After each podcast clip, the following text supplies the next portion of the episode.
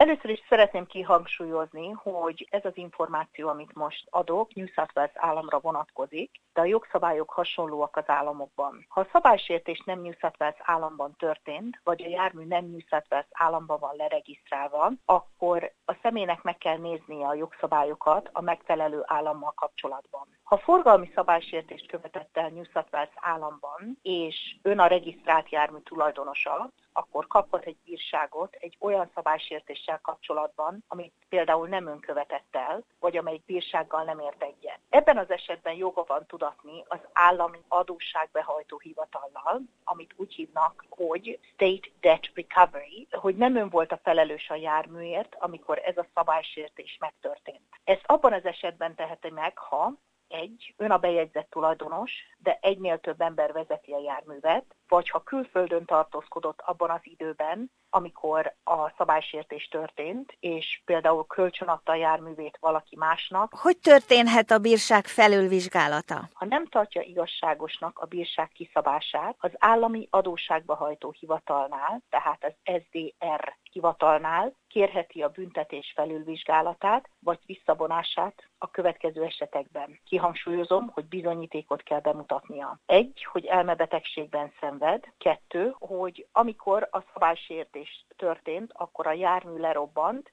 és akkor történt a szabálysértés, vagy nem ön használta a járművet, amikor a szabálysértés történt. Abban az esetben, ha a bírság büntető pontokat is meghatároz, ha be tudja mutatni, hogy az elmúlt tíz évben nem volt forgalmi büntetése, akkor kérheti, hogy a pontokat ne vonják le. Vagy ha nem ön követte el a szabálysértést. Milyen lehetőségek vannak a bírság befizetésére? Ha megbüntették és szándékozik kifizetni a bírságot, a következőket teheti. Egy, kifizeti a teljes bírságot, vagy megbeszélve a hivatallal, hogy részletekben tudja csak kifizetni, és a részletfizetésnek a részleteiben megegyeznek. Ha a teljes bírságot kívánja kifizetni, ellenőrizze a határidőt, hogy mikorra kell befizetni. A bírságot a megadott időponton belül kell befizetni, vagy a bírság kiállításának dátumától számítva 21 napon belül, ha nincs határidő feltüntetve. Ha a befizetés nem történik meg az első levélben megszabott határidőn belül,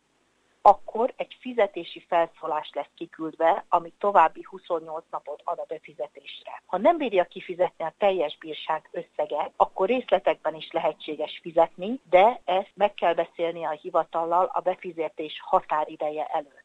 Mi történik, ha semmit nem cselekszik, ha nem csinálunk semmit, nem járunk utána? Ha kap egy büntetést, cselekedjen a büntetéssel kapcsolatban a lehető leghamarabb. Tehát, ha kap egy büntetést, és nem fizeti ki a teljes összeget, vagy nem szervezi meg, hogy részletekben fizethessen, akkor ez SDR küldhet egy büntetés emlékeztető értesítést, vagy kiadhat egy lejárt büntetést bíróságot, vagy az SDR felszólíthatja az RMS irodát, hogy függesszék fel a jogosítványát, és törüljék el a jármű regisztrációját. Nagyon sokan nem hiszik, hogy ezt meg is teszik, és ki kell hangsúlyoznom, hogy az SDR ezt majdnem minden esetben megteszi, ha nincs befizetve a bírság. A bírósági végrehajtók, úgynevezett cserifek lefoglalhatják és eladhatják a személyi tulajdonát, eljárást indíthatnak a bíróságon, hogy az összeget levonják a munkabéréből vagy a bankszámlájáról, kiadhatnak egy examination summons ítéletet,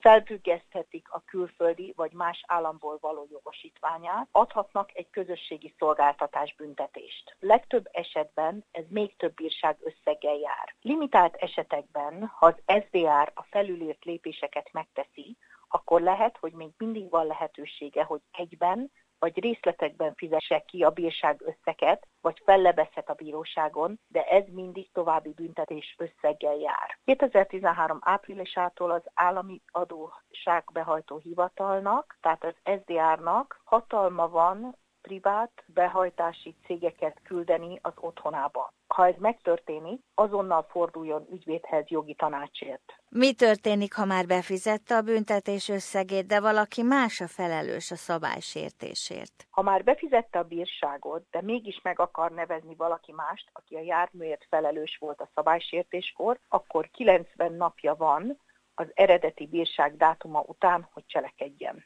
Lehet-e általánosságban a védkezőknek jó tanácsot adni, Judit? Az egyetlen tanács az, hogy azonnal cselekedjen, és ha nem tudja kifizetni a tartozást vagy a bírságot, akkor beszélje meg velük, hogy részletekben kifizeti. Ki kell hangsúlyoznom, hogyha megbeszél velük egy részletfizetést, és nem tartja be azt a fizetést, akkor bíróságra fogják vinni, és nagyon sokba fog kerülni. Amit az előbb említettem, hogy nagyon sokan úgy hiszik, hogy nem fogják elvenni a jogosítványukat, és a legtöbb esetben, hogyha a bírság nincs befizetve, akkor a jogosítvány és az autóregisztráció fel lesz függesztve.